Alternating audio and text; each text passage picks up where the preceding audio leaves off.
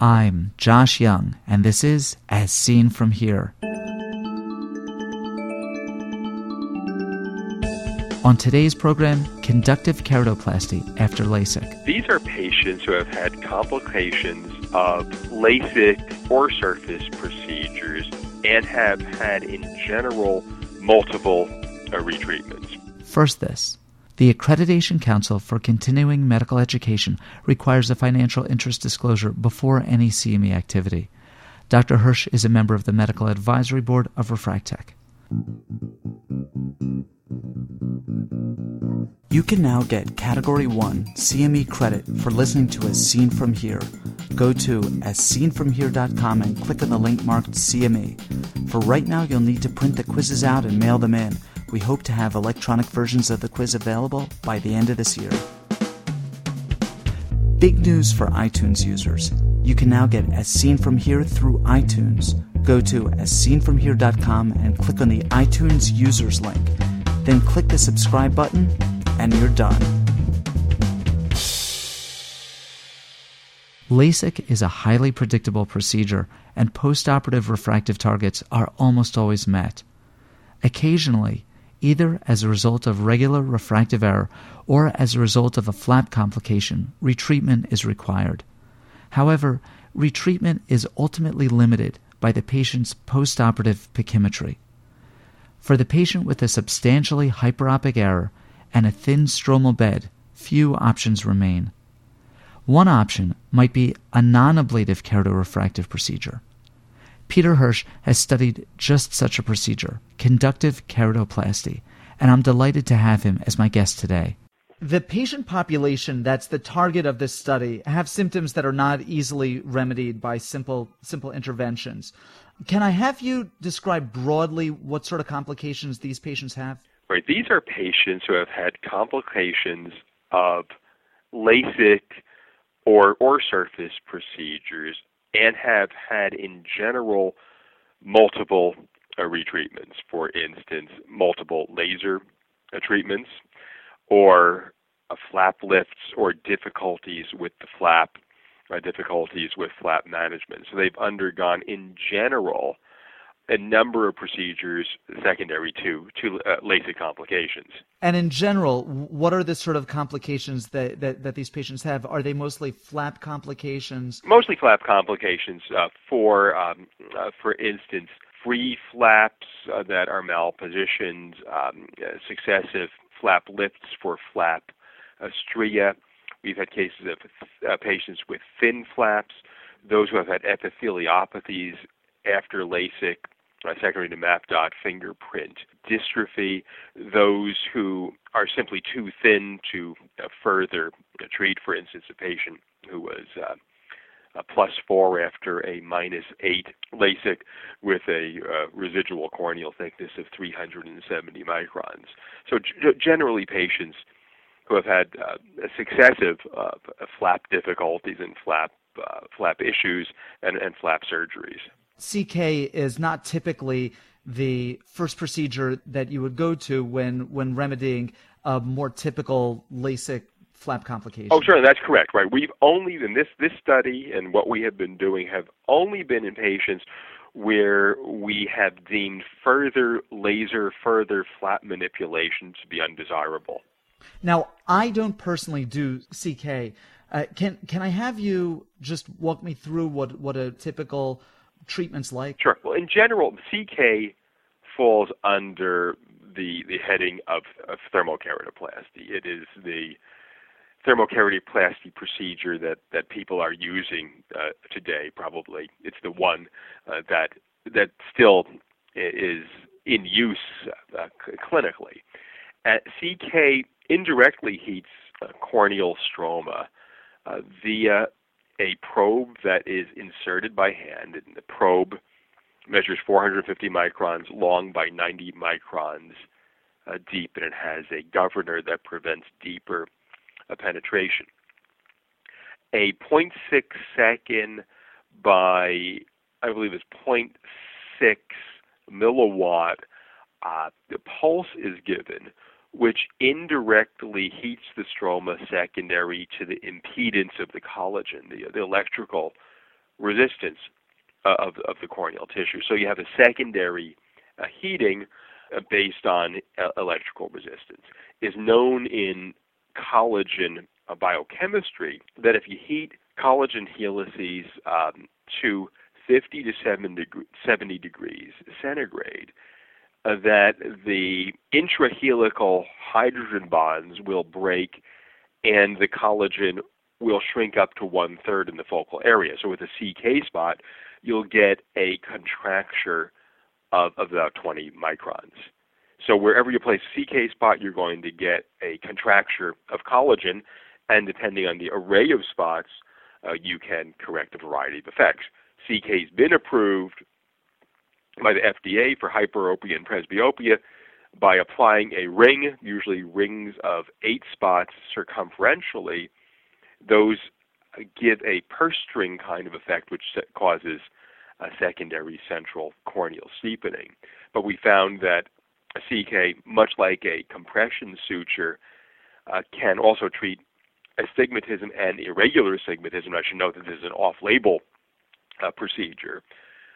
It can treat regular and irregular astigmatism by taking advantage of the fact that a focal uh, collagen contracture will steepen the flat hemi meridian by about one diopter if you contract the cord length in that meridian by 23 microns. So that, that that's basically how it works: collagen contracture leading to a focal steepening uh, in the hemimeridian of the application spot. The first thing you do is you want to assure proper centration because the most critical point of the procedure is to have the spots in, in the right place. And we like to center, like all of our corneal refractive procedures, the treatment around the entrance pupil. So we will first bring the patient to the slit lamp, and we will have the patient look directly. I like the Haag-Streit slit lamp. We have them look directly at the at the light, which aligns the line of sight, and we mark the the principal meridians uh, with a gentian violet marking pen. Then I take a Sinskey hook with a little dab of gentian violet and mark uh, the intersection of those two, which is the line of sight uh, on on the cornea. So you know where you want to center the procedure. Sure. Patients then brought into the OR, done under topical anesthetic. They lie down. They're asked to look at a coaxial uh, microscope. Uh, they're given topical anesthetic a lid speculum is, is placed, and the lid speculum is integral to the system. So you don't want to drape these patients. Uh, the lid speculum acts as the return conduit uh, for the uh, electric impulse. So the, the speculum is integral to the system. Patient looks up at the coaxial illuminator, and we then mark using a CK centration marker uh, the uh, meridians of, of CK placement. The CK spots are then applied. You have to be careful to apply them just at the spot that you've marked. You apply a little bit of pressure, let it sit, back off a bit until the corneal contour is virtually normal. So you just want the slightest dimple. Apply the foot pedal. Again, there's a 0.6 second application. You then want it to rest there for about 0.4 seconds to allow for the proper contracture and, and hence the spot's done. Then you follow the pattern uh, that, that you're planning to complete the treatment. What does a typical pattern look like when you're treating cylinder? I mean, it's obviously not just one ring of spots. Well, it depends. When you're treating, first off, sphere, these are circular patterns, which are generally at seven and eight and eight millimeters.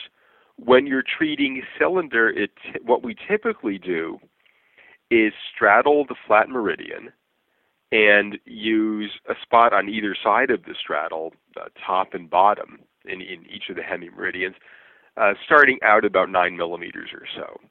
It, it's very important when you're dealing with these complex cases uh, to properly plan your surgery by using your refraction as well as your topography, and then to follow the treatment using intraoperative keratometry. So this is different from how we how we typically do a hyperopic or presbyopic CK, which is uh, simply application of circumferential spots based on a nomogram. Peter, can I have you describe the design of this study? Sure. In the particular study, that we did, we looked at 16 eyes of, of 15 patients. This is the study that we reported at uh, AAO. We thus far have done uh, probably about 50 or so uh, similar uh, types of patients. The entry criteria were atypical LASIK complications. So no patients were entered into the study who simply had hyperopia uh, after LASIK or were simply having a hyperopic type of uh, procedure.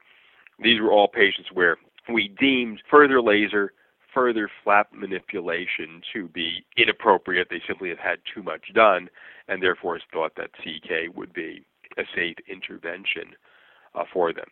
Again, it's very important to stress in these procedures number one, you want to have a good preoperative plan based on refraction, topography, keratometry. This is going to tell you essentially where you want to place the spots.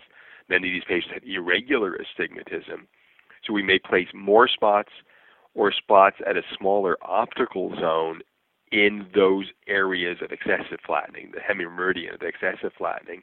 And conversely, we may use fewer spots and spots at wider optical zones in uh, an area of, of less flattening. So you want to go in with a game plan. You want to start conservatively. Conservative in CK means going out to a larger optical zone. The effect that CK has increases exponentially as you come into a smaller optical zone. So you want to be conservative. And I like to do essentially half of what I might plan in a normal CK procedure and then follow it using intraoperative uh, placido disc imagery and intraoperative uh, keratometry, which will then guide my further spots. So I will bring the patient uh, to a keratometer. I will assess the myral image and I will see how much effect we've gotten with a few spots far out, and then we'll proceed from there. And that this is different from the standard procedure, so it's got to be stressed that both the pre-op plan needs to be carefully considered, and intraoperative change to your plan uh, is important as well. And and another advantage of CK in these patients, uh, you can always quit uh, before you've done too much. It's better to do a little bit, assess later on, and bring the patient back another day than, than to do too much.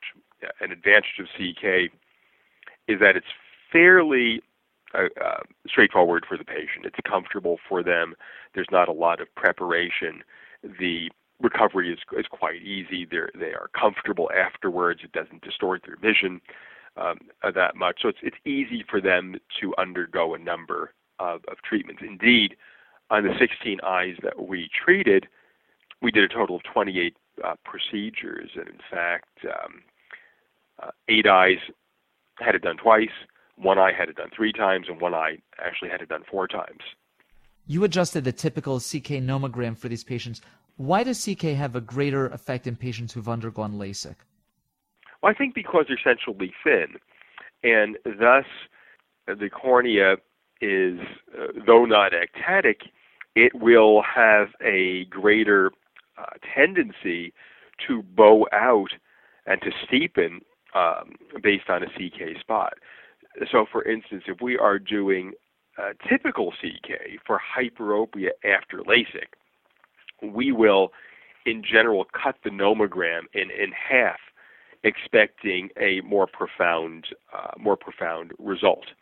Uh, there simply is uh, either um, a uh, less of a modulus of elasticity or the the um, the rebound effect, for instance, of, of, of it is changed because uh, the cornea is thinner. Thus, uh, the CK treatment needs to be done more conservatively. Do patients who have not undergone ablative refractive surgery but just normally have thin corneas generally respond more strongly to CK? We have not found that actually. Yeah, we have not found that actually in the original uh, clinical trial in which we participated of of FDA approved CK for for hyperopia and presbyopia. There was no statistically significant correlation of effect with corneal thickness. So it, it, it doesn't vary in the standard cornea, but it does seem to vary when you have a substantially uh, thinned cornea from LASIK uh, is that an architectural kind of thing, and that we are placing CK spots in an area of untreated cornea. It's having its effect remotely at the area of treated cornea. Uh, is it simply a thinning effect? It's it's hard to say. In, interestingly enough, we're currently doing a study uh, in CK, uh, CK after LASIK simply for presbyopic correction, and CK in virgin eyes for presbyopic correction, and we are uh, testing uh, the Reichert uh, optical response analyzer, uh, which may act as an indicator of, of corneal biomechanics, uh, corneal elasticity, so to speak, to see if this might be predictive of, of CK effect. Now, what were the main outcome measures for this study? We looked at uncorrected vision, we looked at uh, best spectacle corrected vision, uh, keratometry, uh, topography uh, analysis, and a, a subjective uh, assessment of patient outcome, as well as astigmatism. Don't know if I mentioned that or not. There are a couple of cases that, that I want to talk about in particular, but but before that, let me ask you what the results were just generally from from your study. In general, if you look at first uncorrected vision at distance average was 20 over 64. Uncorrected near visual acuity on average was 20 over 23 before the CK uh, procedure. The 2064 uncorrected vision improved to an average of 2037 uh, afterwards. Of the uh, 16 eyes, uh, nine improved, three had no change, and uh, four of the eyes worsened. Three of the eyes were by one line. One of the eyes was actually by seven lines because that patient was relatively uh, dramatically overcorrected and was myopic by about two diopters uh, afterwards. And one notable uh, result that we found was uh, in astigmatism, which in many cases was reason that we were treating the patient. Uh, before uh, the CK procedure, the mean refractive cylinder was 1.92 diopters, ranging up to five and a half uh, diopters. and afterwards, uh, uh, this had improved by an average of 54% uh, to 0.88 diopters. So They went from 1.92 beforehand to an average of 0.88 uh, afterwards, uh, with a range of 2 to 2.75. Um, on average, there was a mean reduction of one diopter, and um, and most of the patients uh, did quite well with uh, regard to improvement in their astigmatism. To provide some clinical context, um, let let's talk in in more detail about some of the specific cases. Can I have you talk in some detail about case number one? Case number one was a 54 year old woman who had apparently a free flap uh, during the original LASIK procedure. Uh, next morning, the flap was displaced and it was replaced uh, again because of, of stria and malposition. It was uh, eventually repositioned with a uh, suture and was actually lifted again for epithelial ingrowth. So, this is a typical kind of patient we might treat. It's somebody on whom they've had complications, they've had difficulties. Uh, numerous attempts have been made to try to remedy those with traditional flap management uh, techniques. And uh, clearly, I think at this point, we want to stay away from further flap manipulation and uh, further uh, laser procedure. But she saw me with a manifest refraction at that point of plus 3.75 with minus 5.50 at 150 uh, degrees. Uh, that that indeed gave her 2030 uh, visual acuity, and she had a weak 2050 uh, b- beforehand. Uh, incidentally, her pachymetry uh, was 509 microns. So our first goal was to see if we could minimize the astigmatism. So based on topography and and and um, keratometry and refraction, we placed CK spots in the flat axis at 152 uh, degrees at 9 millimeter optical zone using three spots uh, on each side. One right on the flat axis, and two straddling that by about uh, 20 uh, degrees on uh, on either side. Uh, she uh, did quite well uh, there thereafter, um, ending up uh, one year later with a refraction of plus 0.50 minus 1.0 uh, times 150, which gave uh, 2030 uh, visual acuity, um, and uh, clearly was somebody who had a, a, a, good result and was was pretty happy, giving the um, a difficult uh, management that she had presented before. Great, Peter.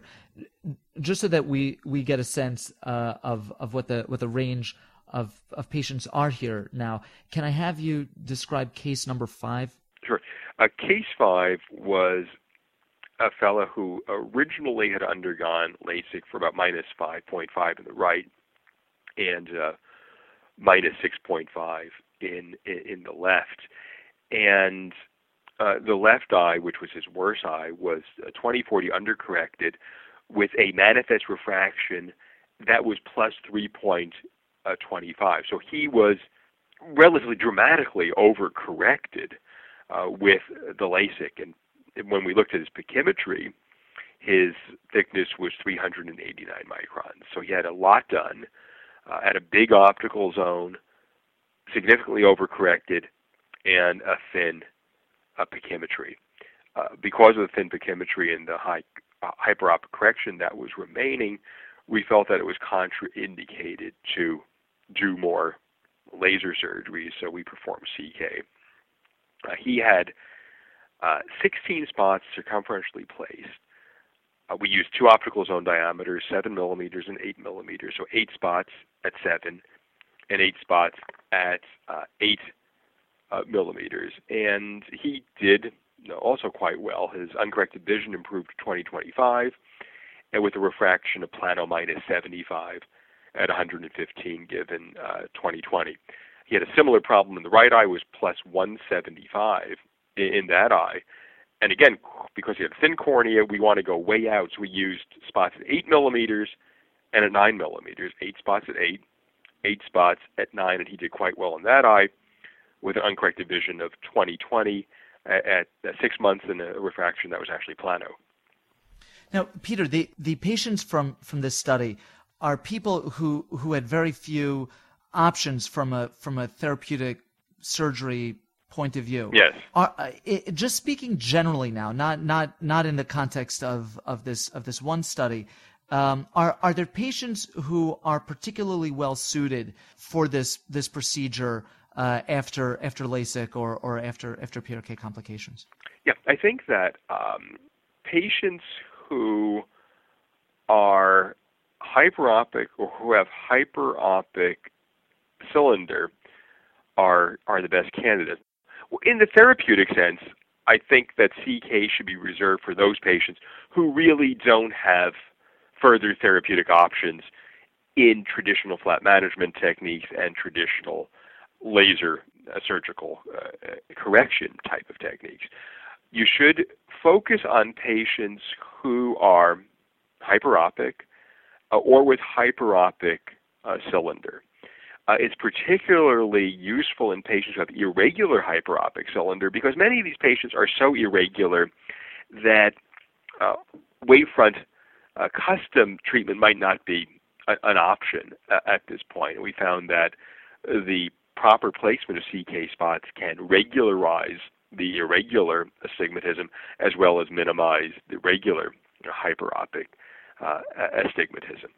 Uh, I, I do think that all standard efforts uh, should be made at re- rehabilitating the, the cornea using traditional methods of uh, flap management, be it stria uh, correction or, uh, or, or typical enhancements. But this really uh, gives you a new tool to use in, in, those patients who might not be uh, good candidates for those other techniques. One of the things that we have found that's uh, that I like about CK is that it's very safe from a medical uh, point of view. Uh, you are dealing with a procedure with, with few risks. Um, uh, risks are generally optical. You don't get as much correction as you want. Correction uh, regresses. You're, you do not get the result that you want from an optical point of view. But from a patient recovery point of view, from an actual medical complication point of view, a CK is uh, safe and uh, also, I think, quite easy for, for the patient. One of my questions, not not doing this procedure, you know, so I, I don't I don't know yeah. personally. Um, one one of my questions with thermal keratoplasty generally is: Are the effects of the treatment transient?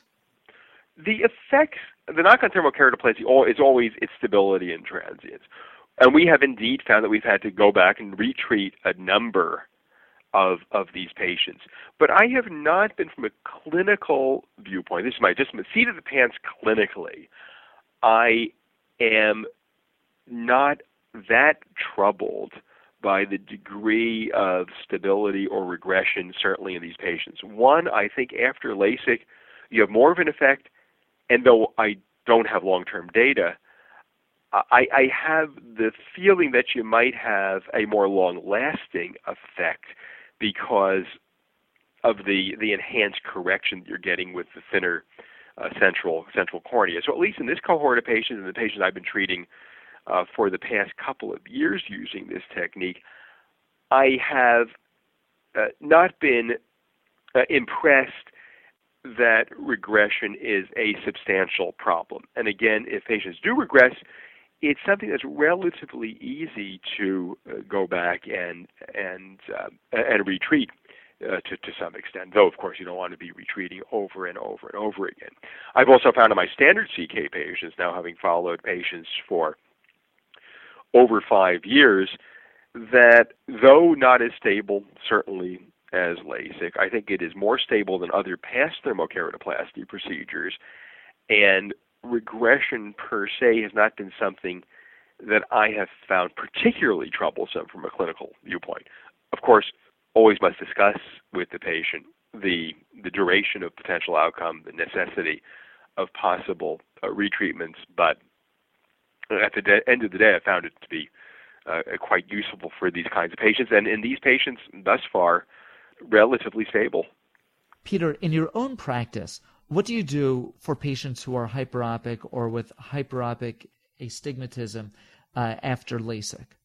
Well, I think that still, if they are simply overcorrected hyper myopes um, with a little bit of cylinder and it's regular and everything is normal, I will generally uh, do a standard uh, LASIK I- enhancement. Um, for patients who, after the LASIK, might have suffered inordinate dry eye for older patients who may now have some more epithelial problems than they heretofore might have had, then I might opt for CK. But in, in those patients who are typical, just they're, they're hyperopic afterwards because of overcorrection, uh, there I will still generally do uh, a standard LASIK enhancement. The one thing you do want to stress is you need to be careful. You got to need to be conservative. Don't do too much. You need to study the topography, study the corneal curvatures so you can properly place your spots. You want to meticulously align things at the slit lamp beforehand so so you know exactly what the axes of your major and minor meridians are when you get to your scope and you want to very carefully assess early on in the procedure the effect that you're getting. Again, using I use a handheld Placido disc and a corneal ring and a Haag-Streit keratometer to follow uh, and see how much uh, correction I'm getting. These patients will be unpredictable.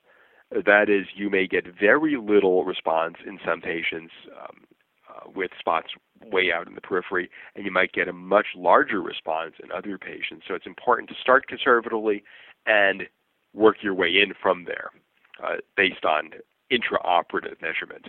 Peter, thank you very much. My pleasure, Josh. Great to, great to hear from you, and this sounds like a great thing.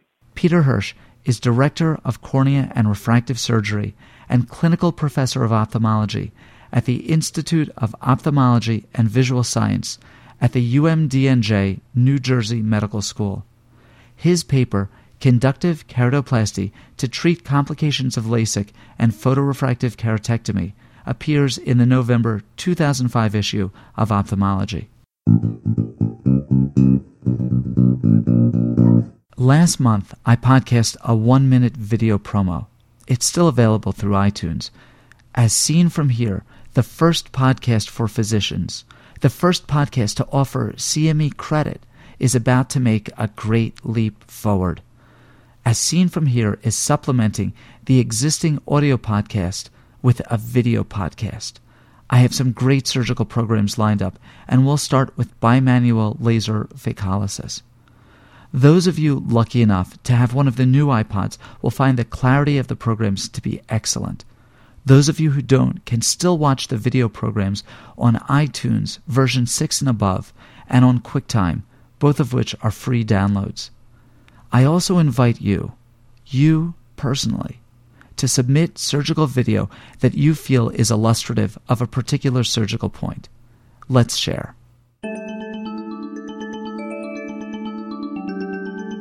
Ask questions of Dr. Hersh or any of our previous guests, or make a comment about any of the topics we've discussed. These interviews are meant to be the start of a conversation in which you participate. Call our listener response lines. In the United States, dial area code 646 808 0231. In the United Kingdom, dial 020 7558 8275 or Skype jyoungmd. Those numbers can be found on our website asseenfromhere.com. Be a part of the next podcast. I'm Josh Young.